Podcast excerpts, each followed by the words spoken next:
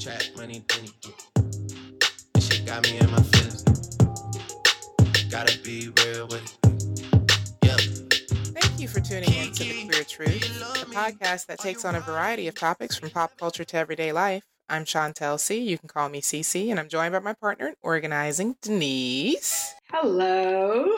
How are you in Scandinavia? Good. It's good. I mean, I, I feel like I'm a well traveled person, right?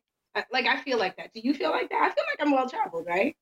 Yeah, you've been, you've been a few places. I've been a few places, but also at the same time, very, very basic mythologies I have in my head get broken. Mm, I feel like there's a piece of me that's just like, why does anyone ever leave New York? Right? Like it's still that girl who's like, why why would anyone live anywhere else? like I don't know anything about the world. So I thought it would get uh, continuously just colder and colder the more north I got. So now I'm up in Norway and the sun never sleeps. right. I really don't know Not thi- how all this time of year. very, very pale, very, very blonde people deal with like this without SPF 4000. Did you not know about This this? is- I had a theoretical knowledge of it, but Okay, but you but you together- you claim to be watching the games right now, and you know St. Petersburg is only getting about three hours of nighttime. is that what's happening? Yes, you did, we didn't know about this phenomenon. I mean, you do come from a country that has a state called Alaska that has something similar. Which I've never been to, so clearly I've been missing out. I've been missing out. But I, I got scared because I was going north in Germany, and it's getting progressively colder and colder, and I thought I was going to die because I couldn't deal with a cold summer. And I got to Norway, hmm And then I got to Norway, and all of a sudden it's summer again, and it's summer on fleek. It's like summer square, summer three, summer cube. You know, like it's Mhm. it's amazing. So, yeah, Norway's great, and they're very very friendly to Americans. They're they're like come and root for the team that we don't want to win in the pub. hmm We're gonna give you some free drinks. Yeah, you sound like a tourist right now. I'm glad that you're enjoying it though. I really am. I'm, I am a tourist right now. What you think this is? I'm not Norwegian all of a sudden. Come on now. Given that that tourists, yeah, they friendly. You know who else is traveling? Who? Will Smith. Ooh, So- boy, in Europe. So Drake released a very, very, very long album called Scorpion. Mm. got a side A and a side B. And Mhm. something like seven of the top 10 on Billboard charts or Hot 100 are from Drake. Does he even have to try anymore? Does he even have to try? I don't think so. you know, he was breaking all kinds of records. It was the first time that an entire album was streamed over a billion times just in one week on Spotify. I mean, that's neat. And one of the songs has sparked a lot of creativity and dance moves by black folks mostly, but there were some white people in it too. Kiki, JT, Risha. He he named a lot of names. People think they know who Kiki is. Kiki's probably the most popular because there is a challenge called In My Feelings, hashtag In My Feelings, where people dance to the first verse or the first very, very, very, very, very first time of the chorus of this song. I think this is gonna be my new hip hop karaoke song, to be honest. Cause I was reading the words and I can do this flow. I can do this flow You easy. I can do this flow Okay. easy. Okay, because I, I remember somebody stumbling on a Peter Piper picked the pepper. I don't I don't know I don't know that flow. Um, sorry. Not sure what you're referring to. And so it's been a lot of fun, right? Kirk Franklin and his wife did one. He said it was directed by his son.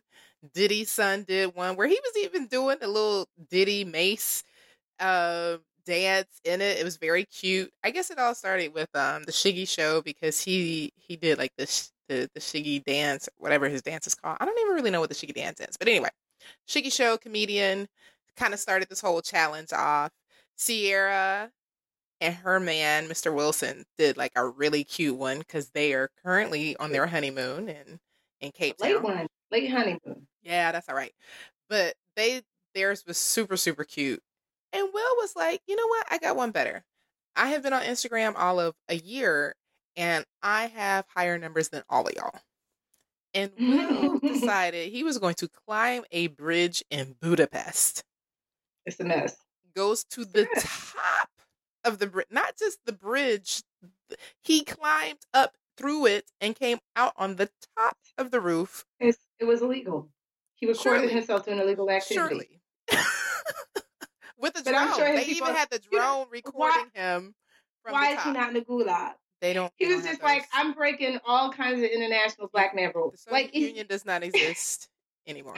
Budapest does not have any gulags. So it was great, right? And he was like, I'm gonna keep it 100. I was terrified up there. That's why my dance moves is all stiff. Yes, yes, they were. We noticed. So I'm glad you commented on it, Will. But what is it? What is it? Why do black people love these challenges? What do we love about them? it's funny because it like connects it connects you in a way i mean i just remember sort of like growing up and having these trends happen organically instead of digitally so happen in person and organically like you would be at lunch and people would be showing you the moves and then you go home in your little bathroom push yourself up next to the bathtub trying to get it Mm. and you know and then maybe you could like bust a move on playground do a little something something something so it was much more organic in the past, but there was always some somewhat of a culture of like we're gonna come together, we're gonna dance together, we're gonna learn um, from each other what we're doing, and we're gonna see who can do it better. And now that's just happening digitally. I think it's beautiful. It's beautiful. Now you can do that with somebody in Budapest Mm-hmm. on the top of a bridge. That's The- amazing. The funny thing is, people who are close to me know me so well that they don't even bother with saying, "Oh, have you heard of this?" They just start sending me videos. So mm-hmm. everybody knew I was going to be really into this challenge. But I, I have to say, Kirk Franklin surprised me the most. You have to watch his if you surprised haven't watched it. I did. You and have. why did it surprise you? First of all, his wife fine. I, I didn't know. I got caught You off didn't guard. know his wife was fine. It's been a minute since I've been in church. It's been a minute. It's been It's been a minute. I was surprised by some of his moves. I knew Kirk had moves, but Kirk got the new moves. Like Kirk was like, "You're not gonna leave me in the past. I keep up with the kids." His move sanctified. What you think? He had all the new moves. I was like, "Okay, okay, Kirk, I see you." Is this like a particularly black thing? Because there were some Oh. videos. Um, one I would like to call out. If you got my mouth open and you dentisting on my mouth, I'm gonna need for your focus to be on my mouth and not to be getting recorded doing the in my feelings challenge. no, that happened. That did happen. Thankfully, the dentist did take off the gloves that he had been using and then Oh, no. used some new gloves when he was finished. And I mean, he had, he had a little bit of you know rhythm or whatever. You could see he knew the moves, like he had been watching it. But didn't like a black woman just get her license suspended because it was found out that she'd be dancing around in this in in, in this in the surgery? I'm just Yeah, I mean, I'm sure. I'm hoping at least it was his patient's idea, and his patient consented, and and and right. Like you don't really see the patient's face, but I'm sure the patient would have consented. mm-hmm. But still, it's just whack. I don't know. I, I, don't just feel like my dentist to be.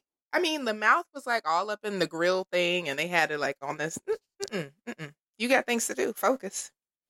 I know, I know. I, I yeah, professional decorum people. I'm just, you know, I'm already, I already know with the Will Smith thing, he has a team of people that got those permits. I mean, Yeah, he's fronting like that. he You did some sort of sort of guerrilla type action with a drone it wasn't and him and a selfie camera. That joint was a professional production, and they had Well, I they think had 18 permits. I'm sure. they definitely did because it was like super early in the morning. There were no cars on the bridge, and you know they were. It was obviously shot with a drone, so you know for any of that to take place, he had to have gotten a. They probably even shut down the bridge. You know, they was probably like you know between four and five. no cars will be passing on this bridge. Those those uh Trump protests in London could have used his legal team. His legal, his legal, All of those are going forward point. today. All of those are going forward today. What you talking about? The baby will fly today. Oh, the baby's gonna fly. fly, but I heard that, that Owen t- said that they were supposed to have a stage that they suspended the license for. I'm not sure if that still holds, but uh, you know, last minute that the Metropolitan Police suspended the license Well, for. know, that's not that's not unusual. That's not that's not Will Smith doing something to promote the city of Budapest. yes, yes. I'm sure that's a win-win for Budapest because Right. everybody's like, "Where's that? That looks fly." Right. Right? Yeah. Y'all heard of Budapest? We going to Budapest. I'm so close. I'm so close to EC, and I've never gone. I'm all the way in Norway, haven't gone to Budapest. Budapest like an hour away. you never got to Budapest? Oh Ever. Budapest is I, nice. I'm, you know, I'm afraid of the East. Stop playing. You know? They have a really big festival. You should check it out. I'm the one over here talking about gulags. I'm stuck in the past. Okay.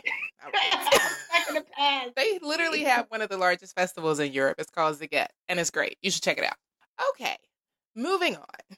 You know, we did talk about um, the progressive politics of Vogue. We've got Teen Vogue with the editor in chief who's a black woman.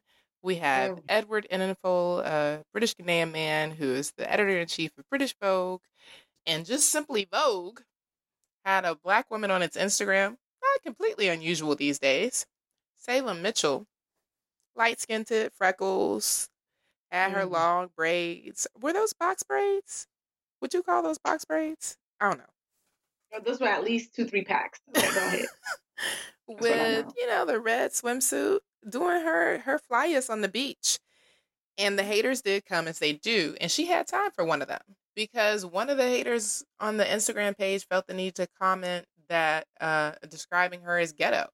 What's going on with Vogue? What's going on with Vogue having all these ghetto folk? Wow. And she had time. So she went to her own page. She didn't even bother with comments. She went to her own page and and captioned a picture quote, the reason black women POC fight so hard for representation, diversity, and over cultural appropriation is because of this. Everything about what I look like is considered trendy in the media and in fashion right now. The freckles, the braids, the big lips, etc. But on a black woman, it's ghetto for no reason, and we're tired of it. End quote. Mm. Go ahead. Oh goodness, I love it when people know their context. Mm-hmm. People are like, "This is my context." All right, you've, you've come to my lane. You didn't use your signal,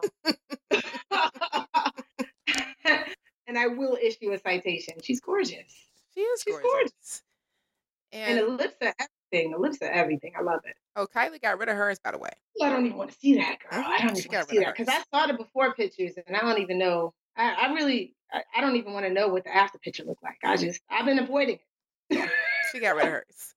But the thing is, I serious question. What is the point of the comment?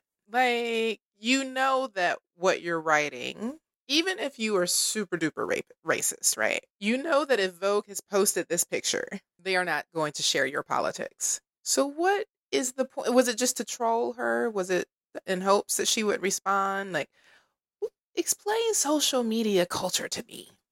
Well, I mean, the thing that was super shocking to me about social media culture, and this, uh, you know, I've been online since 90 something. I ain't gonna get into details.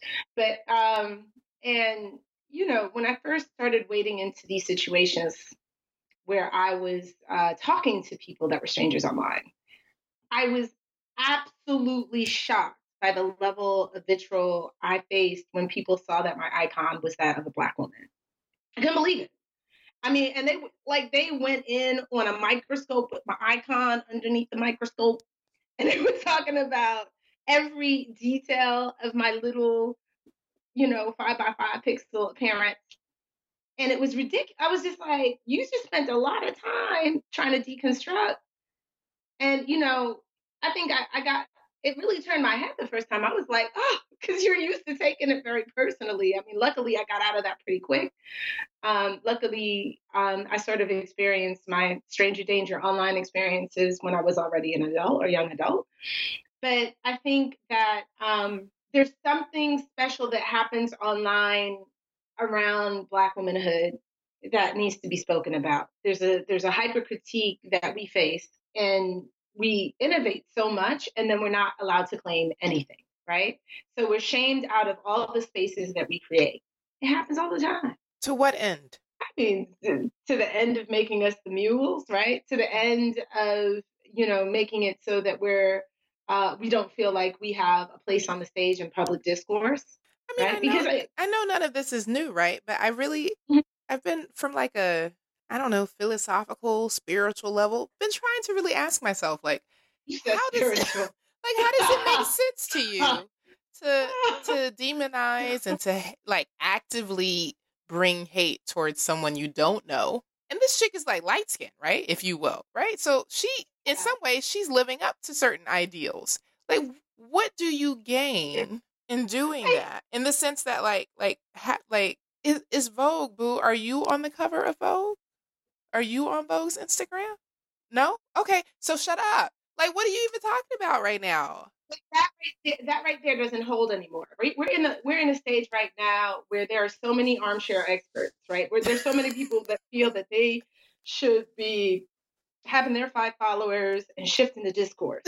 and they also they also do they also do a lot of things so that they can go viral. So that so there Right, is That's true. an emphasis placed on being inflammatory, on being Right. provocative, on being that sort of loud um, person who says the things that everybody else is afraid to say. I mean, I think that's a lot about what just happened with this like recent gamer conspiracy, right? Mhm. Is that you know they if they get a threat of power, Right. then they try to turn that into a whole rope of power, and they pull Mhm. on it, and they Sure. pull on it all the time. So it's it, it that's that's kind of the situation and the scenario that we have set up with with with internet fame right now. Well, I've read nothing in psychology or sociology that will help me understand how you can look at a black woman with the exact same things and find them ghetto or ugly or whatever else. And on the other hand, if the exact same things are on a white body, they're all of a sudden beautiful and chic. But just so that people know, Salem said, you know what? People have a right to their opinion. So she Uh-huh. she doesn't take time for everyone. Uh huh. She said when asked by Teen Vogue, you know, how do you go about this? Because obviously, if you're if you you know if you're a high level model, people are saying stuff all the time. She said, "quote It's really important to speak up when the issues are probably affecting more than just me. When people make negative comments about freckles, I speak up because although I'm confident other young girls with freckles might see those nasty comments and feel bad about their own skin. When people say ignorant things like the ghetto comment, I speak up because I know other girls are hearing it in their own lives too. Overall, it's best to save your energy and speak up when you know it'll benefit more than just your own ego. End quote. So she says, you know, if people say I'm ugly, fine, that's their opinion. People don't like what I have on, that's fine. That's their opinion too. She doesn't comment on those things. She comments on things that she feels other girls and, and women will benefit from. I appreciate that. And she also takes over the narrative. She doesn't focus on the specific content of a particular person so that she doesn't let them get the notoriety that they desire. Mhm. That's lovely. I think that's a pretty healthy approach to it. In our second segment, we're going to discuss something that some events that unfolded at the weekend, like they like to say in this country. I don't understand. At the weekend? uh-huh, at Oh, okay, because they don't know how to speak English. British people love it when I say that, though. They oh, take it all in jest. They have such great senses of humor. do they? Because they get on my nerves, always asking me about my accent. Oh, how long have you lived here? Why do you still sound like that? What should I sound like? This is my native language. Please they want to sit down. You. They want to civilize you, boo. Sit want- down. You know, it's not. Mm, let me. I'm not even going to go into that today, but I will tell you, it is not the white folks who ask me that the most. No. It is Mhm. not. No, boo. Nope. So in this segment, we were going to simply do clips of people enjoying their lives, living their best lives at UK Black Pride, and there are some of those to look forward to. But we did want to take a moment to talk really briefly about what happened at Mainstream Pride in London, which, as you know, I don't attend. Mainstream Pride is organized by an organization called Pride in London. A little backstory: Pride in London has been org took it over some years ago and found that the coffers were debt laden. And so they had to change some things, the way things are done to get money in, you know, try to get out of Mhm. debt, try to make Pride in London Mhm. still a thing. And there's a lot of contention around how they've been running things, right? And as you Right. know, this year Stonewall decided not to support Pride in London because they felt that the issues surrounding diversity, equality, and inclusion that came up last year had not been addressed thoroughly. Right. And it's really a shame because this year, you know, Mayor of London and NHS celebrating their 70th birthday were set to lead the Pride March. And the Pride March is led at the front, first with the Pride flag, and then people who have registered to walk in the parade. Well, this year, some groups had something else in mind. They felt like, um, you know what? There's a there's a lot going on in this city and there's a lot going on at Pride that we don't condone. And and we're going to have a peaceful protest. Mm-hmm. A group of individuals labeled Get the L Out, who were not a registered parade group, forced their way to the front of the parade to stand on the rainbow flag. Now, initially, That's so, so metaphorical. So lovely. so metaphorical. And initially, uh, when this news came out, Pride in London did not condemn it and said that they couldn't prevent it because of safety concerns due to the heat. That was their original response. After the That's a lot. um, yeah. So the group was very anti-trans. That was their whole agenda. Um, their agenda was trans people are uh, making, in their eyes, women. Obviously, they are referring to cis women invisible. They are, they are, you know, leaving no space for lesbians and so on and so forth. After the mayor's office actually condemned this, Pride in London put out a statement condemning it as well. Obviously, there was like a huge, there was a letter that came and I signed it as well. There was a big petition. It's it's not been pretty. And so Pride in London started their statement with "We are sorry." Mhm. Yes, yes, you are. And then went on to say that they condemn it completely. The lesbian board members at Pride in London made their anger towards the unsanctioned group clear. I don't know where they did that or how, but apparently it was clear for somebody. They say in the statement that they reject what the group stands for, they do not share their values. Um, and then they went on to name who they're proud of trans volunteers, trans groups, trans speakers. It was a very interesting statement.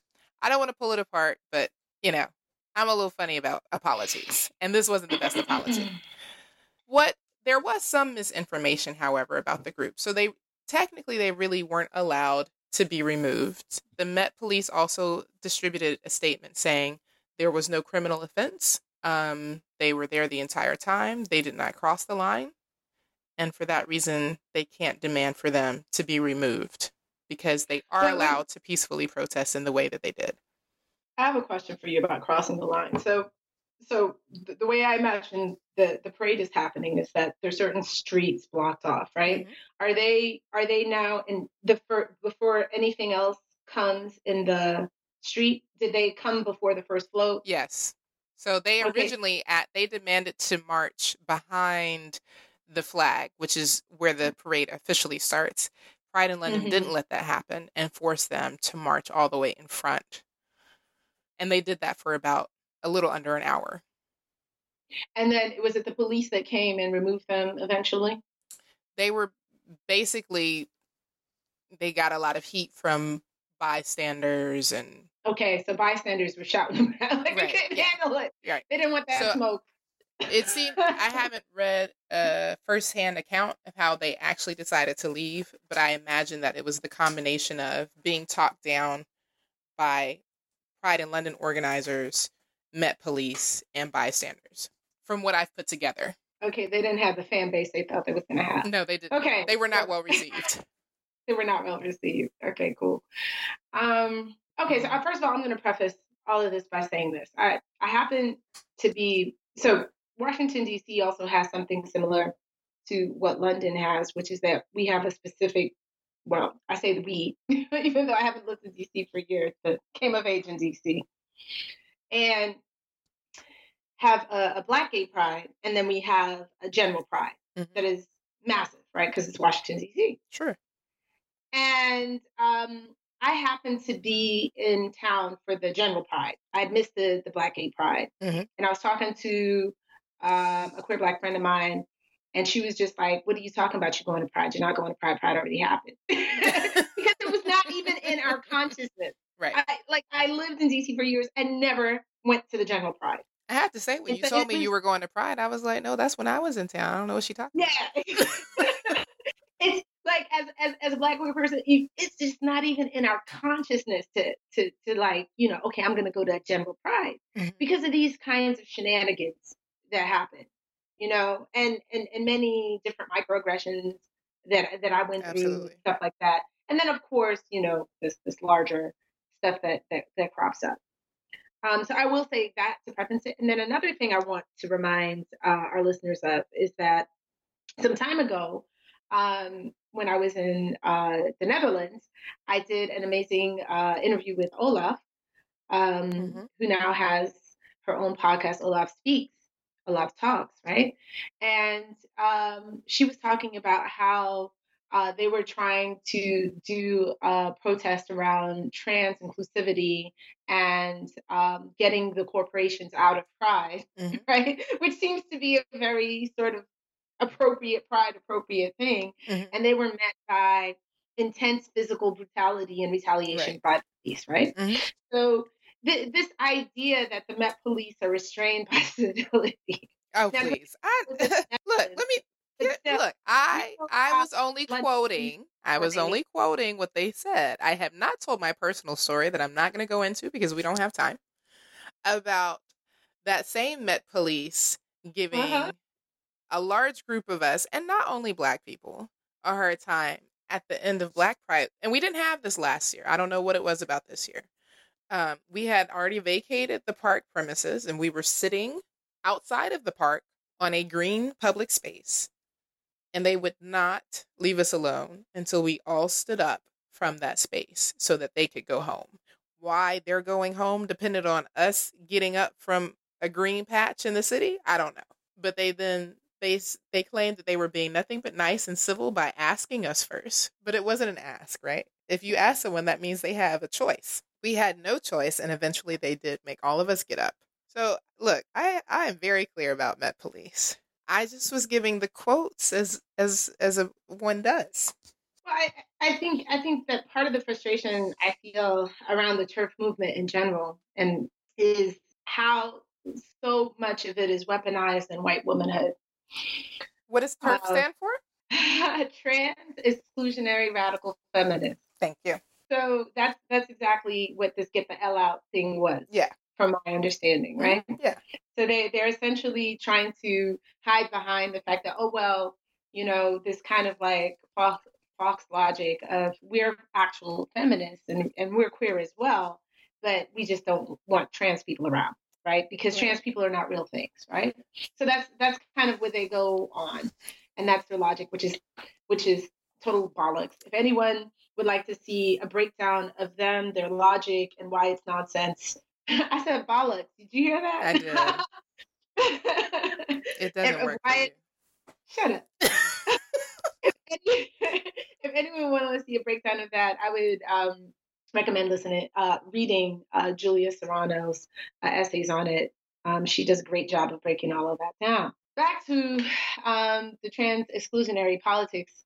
Um, it really cloaks it and weaponizes itself within um, white womanhood, right? Mm. And part of the reason why they're able to get away with half of the really violent, really oppressive stuff that they do, especially within the con- context of queer spaces, is because it is a movement that at the helm has a ton of white women Sure. who who then um, uh, have this like narrative of victimhood themselves Mm. to go ahead and uh, sort of damsel in distress and uh, misgender people and do all kinds of really violent, messed up things. As you know, as a black person in those spaces, I know those dynamics really well, and I really feel for trans people, people of color um, that are now facing the brunt of that.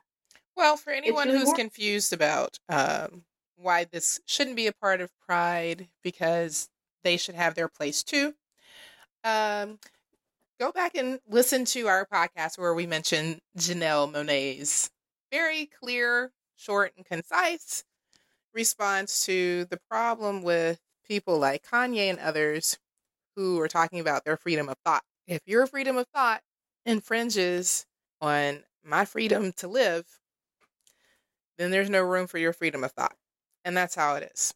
Pride is not a place for TERFs.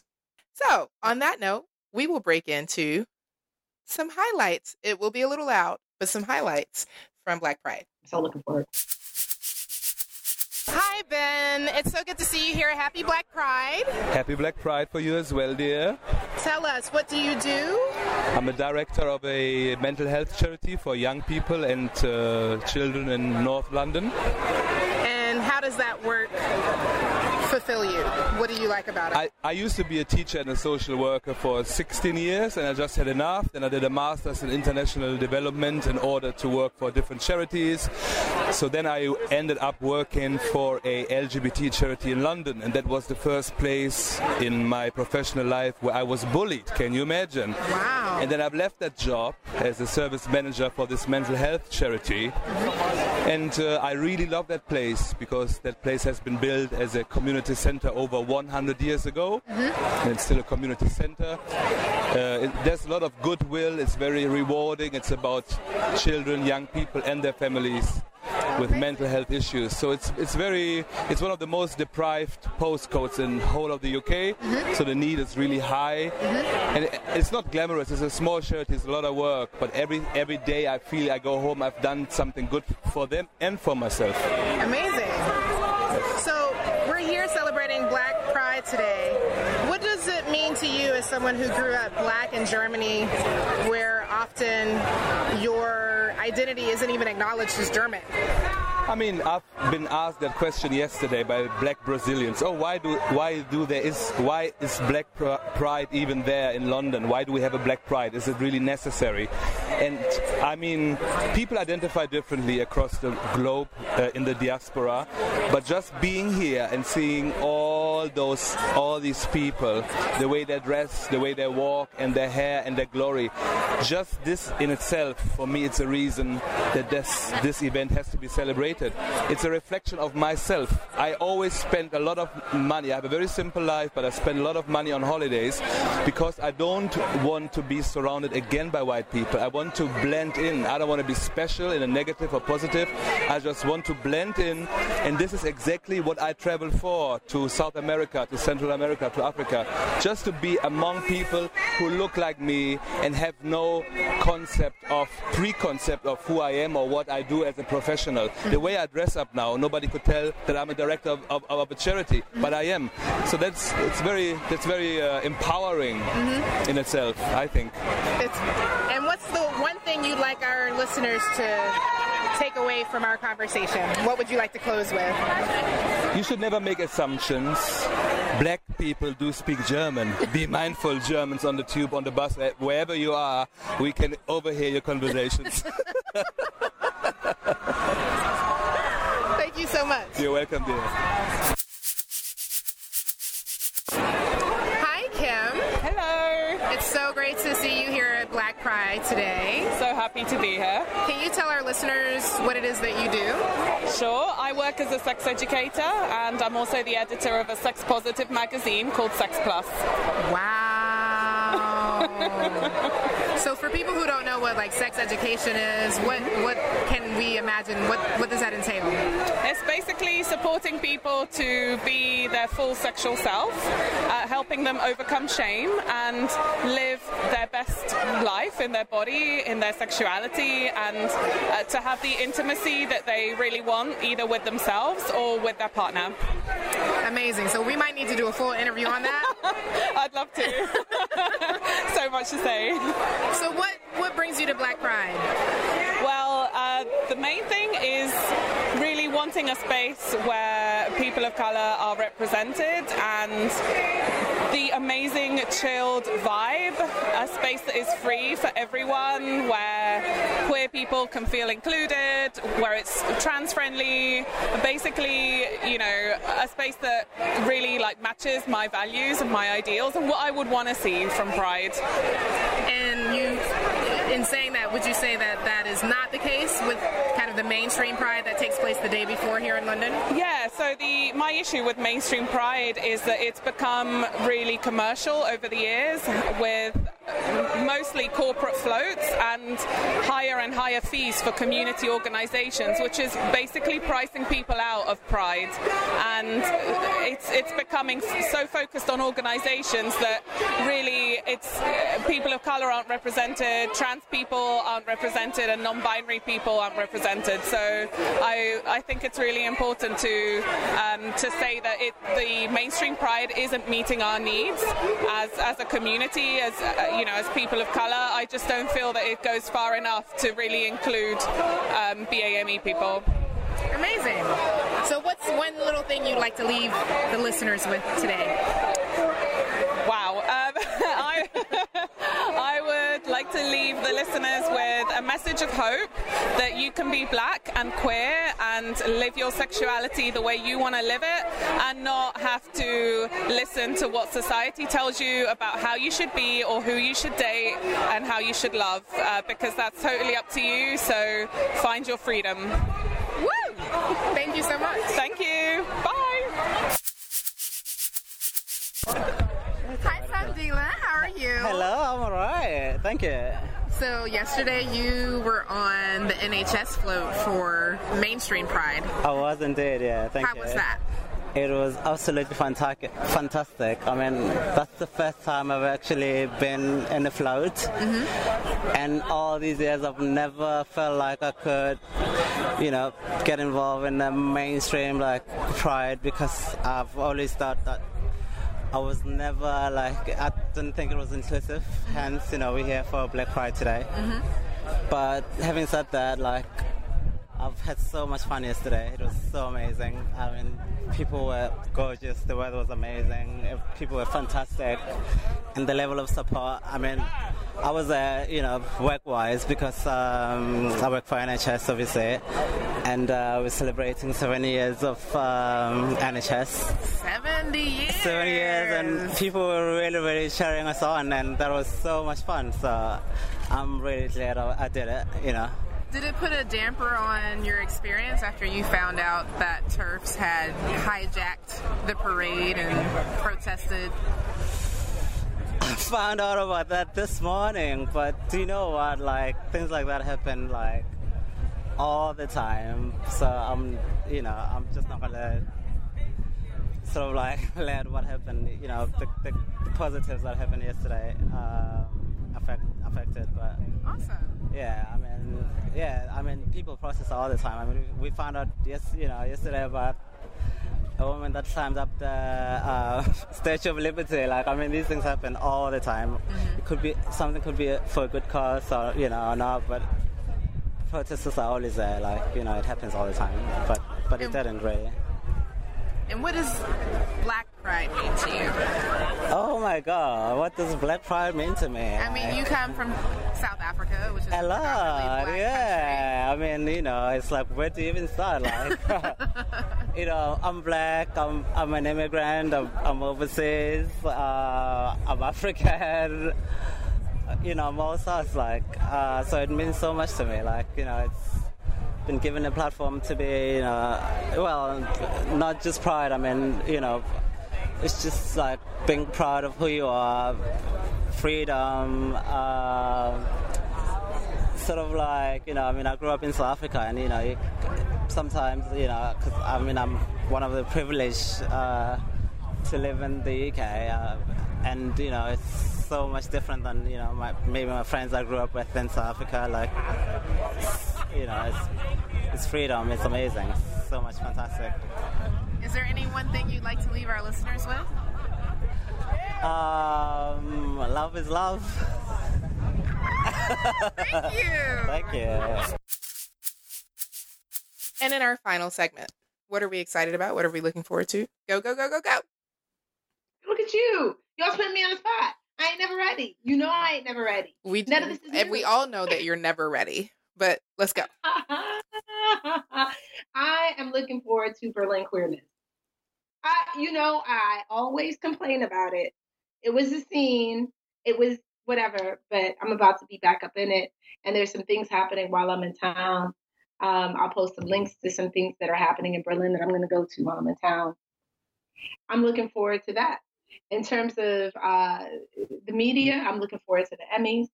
Okay. Even though So that was super vague. So you don't actually know what you're doing in Berlin. You're just letting us know that there's some queer Let stuff me tell you on. something. Let Okay. me tell you something. I could be I could be totally looking forward to super vague things. So whatever. Okay.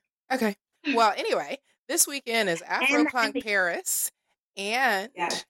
Black Pride in Paris. Uh, that is surely going to be an amazing experience. I have a lot of friends, a lot of extended family going. I won't make it, unfortunately, but I am about to walk out into the streets to get a personal picture of Big Baby floating in the sky. That is something I'm very much looking forward to today here in London, just so that I can have seen it with my own eyes. That's how important it is to me. I need to see it with my own eyes. Aww. And then you talking about the Emmys. Let's not talk about the Emmys until the Emmys come because I Okay, don't believe in things until I see awards happen. okay, let me let me tell you something very specific. I'm looking forward to before I was really interrupted. Uh-huh. I am I am looking forward to the world champions Croatia.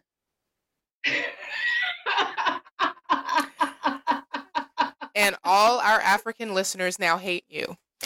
Well, that's all for this week. If you would like to keep up with us, you can follow us on Twitter at The Queer Truth. We'd love to hear your thoughts on some of the things we've discussed today, so feel free to get at us. And if you have an extra spare dime or two, please check out our Patreon page, patreon.com slash The Queer Truth. Until next time, peace out.